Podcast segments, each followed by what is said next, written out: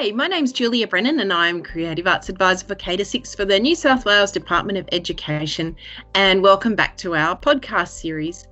Today I'm talking with the amazing Kira Weingarth, who's an Indigenous educator at the Art Gallery of New South Wales. Welcome, Kira.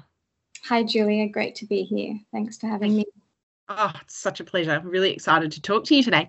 Um, so, Kira's an Indigenous artist who delivers daily tours of our incredible Art Gallery of New South Wales in a variety of capacities, including being an Indigenous educator. She works with students from kindergarten right through to year 12, as well as adults, and is super passionate about working with and interpreting Aboriginal Torres Strait Islander artworks and spreading the word about her experiences in this space. We are so grateful for you finding the time to meet with us today, Kira, and sharing your experiences even more broadly to all of our teachers across New South Wales and beyond. So, thanks again for being here. So, Kira, let's start right back at the basics and find out a little bit about your arts education journey because I always find that really fascinating and I know our listeners really appreciate hearing a little bit of the background of people that we talk to. So tell us a little bit about your arts education journey, some of the amazing people you've worked with, who you've taught, all those sort of things, and what you've taught. Yeah, okay. So I guess I studied um, visual arts in year 11 and 12. Um, and then after I finished high school, I initially began studying interior architecture. Um, but sort of after two years of doing that, realized I needed something a little less mathematical. So I transferred to a, um, a design degree at UNSW, and my focus areas were ceramics and object design. Um, and I really loved the freedom that working with clay gave me. Um, and so, towards the end of my studies, in my honours year, I became really interested in academic research and writing. And then, shortly after that, I applied for my role at the gallery, having like nearly no knowledge of the arts world. Um, so, it's been kind of quite a transformative journey for me. Um, and I guess I'm really inspired by my colleagues and the incredible artists that I get to work with um, every day. Um, and we're all kind of really connected by this shared passion for the Indigenous arts and culture. Um, and so I'm really lucky to be surrounded by such strong and talented people. We've recently rolled out a program with the gallery called Cultural Competency, and I've learned a lot too from listening to leaders in the arts talk about important um, Indigenous issues and conversations. Um, and I've just, I guess I've just learned so much from looking at all of the art and learning about the experiences and stories of those artists. Oh, that's fantastic. What an exciting story, Kira. Wow. Um, so, how did your arts journey start? Like, right back at the beginning? Where did that sort of come from? Um, well, my dad's an artist, he's a painter. And I guess I've always kind of been artistically interested in, I, you know, I was always painting and drawing in high school. Um, and then doing it in the HSC was pretty thrilling. Um, but then it kind of went to the wayside, you know, as I said, um, through studying architecture, which was a really grueling degree um, and sort of took me away from that artistic and creative side. Um, but reflecting back on it now, I wish that I'd incorporated more of my, um, I guess, art practice into my um, architecture practice. That would have been really interesting. Well, it's never too late. yeah, one day. so, why do the arts mean so much to you? Like, how how have the arts influenced your life, professionally and personally? Well, yeah, I guess um, for me, growing up, um, I didn't really have someone, you know, particularly my dad, to teach me what culturally strong, or being culturally strong meant, hmm. or really how to articulate my Indigenous identity. Um, being from the stolen generation, it was a really difficult thing for him to sort of um, influence and teach me in that way. Um, so working in the arts has really learned, uh, I guess, given me the opportunity to learn about myself and cultivate that strength. Um, and I guess it's given me a sense of pride about my indigeneity and uh, also um, a confidence that I didn't have previously to working in this space. That's a wonderful story. Thank you so much for sharing that. That's okay. Um, That's heartfelt. Oh, sorry. It was so heartfelt. It was beautiful. Well, yeah, I guess also um, coming up to working at three years at the gallery, and um, I guess this role and I guess being in a community of other Indigenous educators and practitioners, it really helps you find your voice. Um, and it's certainly not a role I sort of foresaw myself doing um, or foresee myself doing, sorry, um, particularly as it involves, you know, public speaking on a daily basis, which prior to working at the gallery was something that I was really terrified of. Yes. um, so I'm not really sure what possessed me to apply for the role, but it was a really brave decision for me. Um, and how lucky are we all that you did? Oh yeah, well it's yeah it's it's a slow journey, but it's um it's amazing, I guess, when you've come from a kind of culturally fractured background um, and your work really helps to facilitate finding your way back to being connected to your cultural heritage. Oh, beautiful. I, I feel like you've almost summed up my next question, which is what do you think the power is of the visual arts? Well, you've given us a nice feed into it anyway. well, yeah, it's, I guess it's this really sort of like multi-dimensional space so that's how i see it anyway you know for self-expression you know activism healing preserving culture and you know understanding history um, and i particularly find aboriginal and torres strait islander art so powerful because it does all of that mm. and you know our shared history within australia is so fractured um, it's incredible to see how so many ATSI artists tackle bringing hard conversations to the surface um, and really bearing the weight of the history of that history on their shoulders. Um, and I think we can really look towards ATSI art, advocating truth telling. Um, but there are also, or there is so much joy that you can find in, in all art. Um, and we all need that source of escape and optimism. Um, Absolutely. I feel like that's what it's given me anyway. Yeah, and what you've touched on there too is so important, and I hear that over and over again is how the arts have really shaped history and also like not only documented history but also shaped history and captured so many incredible moments and shaped thinking throughout time. It's just incredible. Yeah, absolutely. And you've again reinforced that.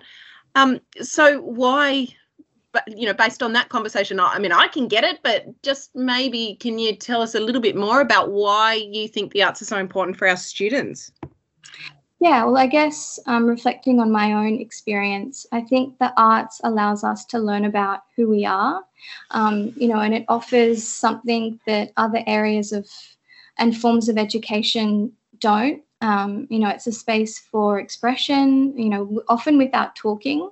Um, and through art making, there's this sort of unusual time for silent reflection, you know, to experiment, mm. to process.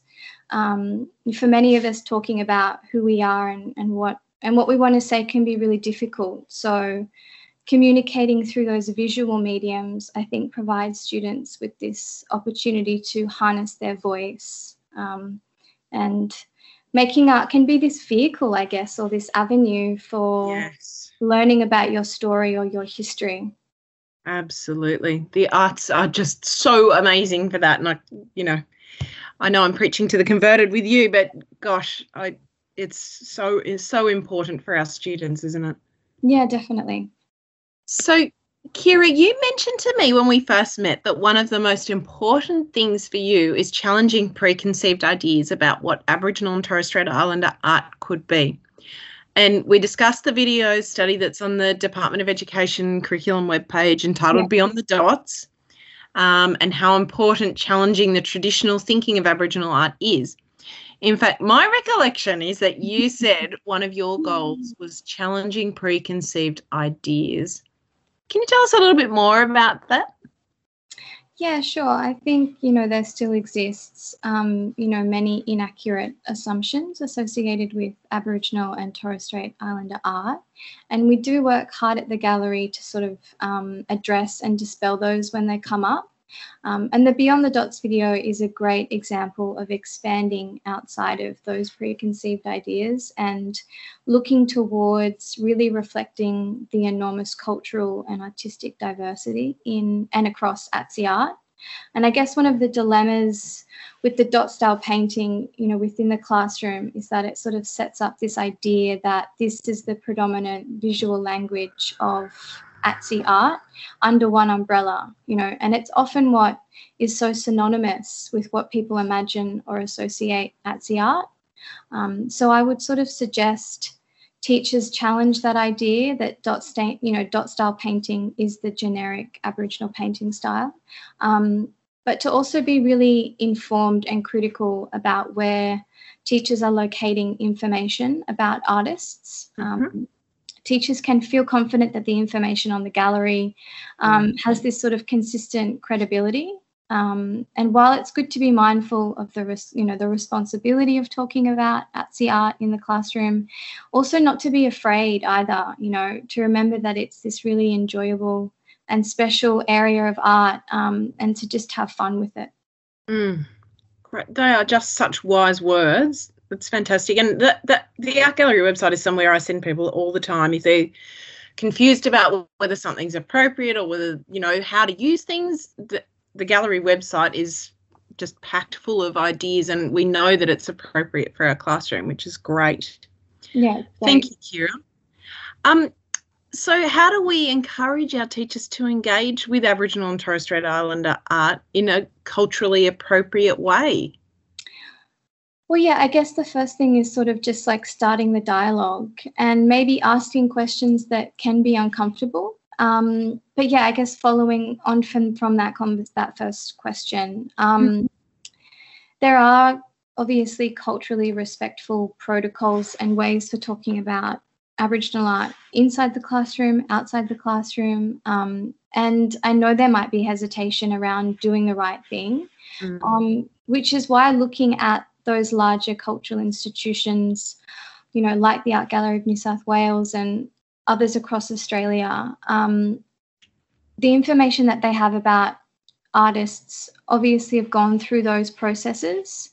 Um, for example, you can look at their biography, you know, artwork citations, um, mm-hmm. which provide key information. And they also indicate how an artist would like their work to be talked about and how they would like to be acknowledged, you know, what country they're from, what nation. Um, and these extensive resources are obviously on the website, as we talked about and as you mentioned, um, and they've been developed in consultation with community and with artists. So I would definitely recommend utilizing those. But other than that, you know, also reaching out to your local Aboriginal community or land mm-hmm. council um, and involving them in the conversation can be really useful as well. That's great, Kira. Thank you. You've just summed up a lot of um, queries that I've heard over the last couple of years. So that's really terrific to have that advice from you. Thank you. Mm-hmm. Um, so I want to hear a little bit more about Aboriginal art. So, you know, we've discussed how we often see and hear teachers talking about dot paintings, limited colour palettes, copying artworks, or just not doing it at all. Mm-hmm. Um, I love the artworks that draw inspiration and tell stories without copying, for example. So, can you share with us some examples of powerful Aboriginal art that you've seen or inspired by um, art things that you ha- may have seen from primary teachers or students or schools? Yeah, I guess in terms of looking at powerful outcomes of art in mm. response to Aboriginal and Torres Strait Islander art, there does need to be this emphasis on, or the, a clear line between inspiration and copying. Um, mm-hmm. why I think you know art making activities should always focus on those key ideas in artworks, um, so that students can then sort of utilize those to express their own experiences.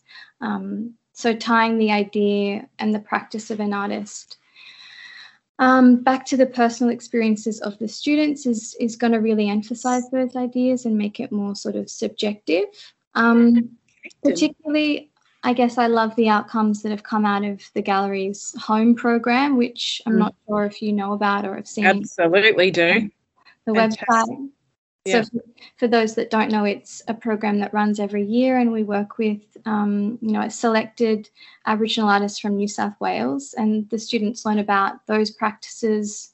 Um, you know, for the term and at the end of the learning model, they make artworks in response to those um, key ideas of each artist. Um, but um, I guess there's so many, you know, that we also do in, in Djamu Junior and Djamu Regional, things that happen in the gallery in the moment in response to art are also really um, incredible to see. And all these things are available for teachers to look at on the website? Yeah, there's definitely there's there's so much under the umbrella of um, the home program that you can ask, you know, videos, um, activities, and you know, videos from artists themselves talking about their practice. So I would definitely recommend having a look at that. Right, thank you, Kira.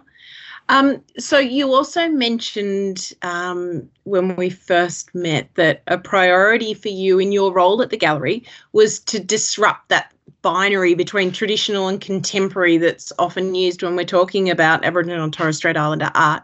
So can you tell me a little bit more about what you meant by that, please? Yeah, well, I guess this definitely comes up uh, pretty often when you're talking about Aboriginal and Torres Strait Islander art. Um, often it's really um, easy to sort of categorize ATSI art as either traditional or contemporary, um, and this is definitely something we work hard to address um, at the gallery. And one of the ways that we sort of do that is by not using those terms or that language at all. Um, you know, because ATSI art will always sort of be both. And so um, I guess also, you know, there are ways to echo those ideas, but in, in, in, in different ways. So, for example, when students discuss this with their students, they could say something like, this artwork echoes traditional practices through cultural innovation or contemporary media. Um, and ultimately, the goal is to sort of discourage categorizing Aboriginal and Torres Strait Islander art into either, um, as they do come with those sort of assumptions. Um, and instead, we really just want to emphasize and talk about the work through the the intentions of the artist. Okay, that's really wise advice. Thank you. And I'm thinking about that in my own practice and using that language differently. So thank you. Um, so let's talk a little bit about your role at the gallery as well. So what does what's the average day look like for you when you're at the gallery? I mean, obviously right now we're in the middle of COVID land and we're all at home, but um, when you're in the gallery, what do you what do you get up to every day? Um, well, I guess you know I give the daily tours every day at eleven, um, and before then and after that, I'm working across a range of different programs, like the home program, like Djamu Junior, Djamu Regional, um, cultural competency, um, regional exchange. Um, but I'm also really lucky, I guess, that if I need a break from my desk, um, I can go and feel uplifted um, by going into the worlds of the artists that we have hanging on the walls. So it's it's really, I guess, lucky to be able to kind of work in that space to get you know if you need a break you can kind of go and get lost in someone else's world for a, for a oh, while. yeah. Yeah. Oh you are so fortunate. What a great job I guess if you know for for us at home, we can at least jump onto the website and be looking at things. Worst case scenario. yeah, well, it's always there. Like you know, you can always. Yeah, that's right. That's right. And I think a lot of people actually don't realise that most of the artworks from the gallery are actually accessible online, which is really, really great, particularly for our teachers out there. Yeah, absolutely. Um, so Leanne Carr, who we've spoken to before, who's the education manager at the gallery, she gets a bit sick of hearing me talking about my fangirl issues with Jeffrey Smart. Um, so, uh, you know, I'll often shift a bit, but it always ends up coming back to the one little spot. Um, so, who's your favourite artist and why? Tell us a bit about that, Kira. Oh God, I mean that's that's a tough one. I don't know if I could just say one person. um, yeah. There's definitely some you know, pretty powerful female Aboriginal um, you know artists that I do always come back to though. Um, Esme Timbery um, yes. Julie Gough, yes. uh, Nonggirrnga Marawili, and um, Judy Watson. Um, mm-hmm. They always kind of blow my mind with their with their beautiful works. Okay, um, well, there's some inspiration for us to check out. Thank you. Um, so, Kira, just before we finish up today, have you got any other inspiring stories or experiences that you'd like to share with us about your your life as an artist or your work or your work at the gallery or both? Sort of a just a bit of an inspirational thing to finish us up with today.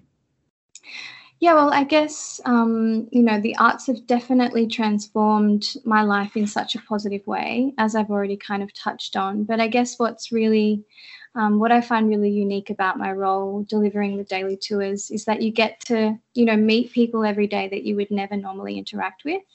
And from my experience, the tours do have a really strong impact on people. Um, often we're talking about things that a lot of the um, general public didn't grow up learning about in school.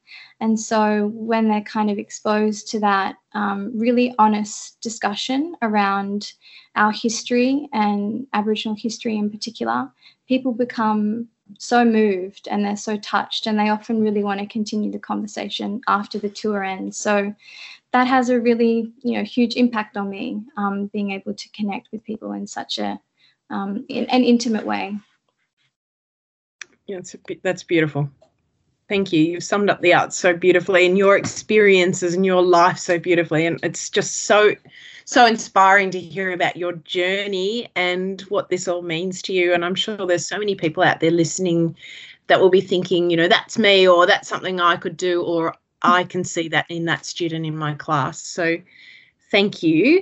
Um, Kira, thank you so much for your time today. It's been absolutely magnificent getting to know you and hear, hearing about your journey um, and all your experiences. And thank you so much for teaching us so much about your work as an Indigenous artist and also about the incredible work that you're doing in the gallery with Aboriginal and Torres Strait Islander art. And um, I look forward to chatting with you again in the future. Thanks so much, Julia. It's been a pleasure talking to you, and thanks for having me. Pleasure. Hope you'll come again soon.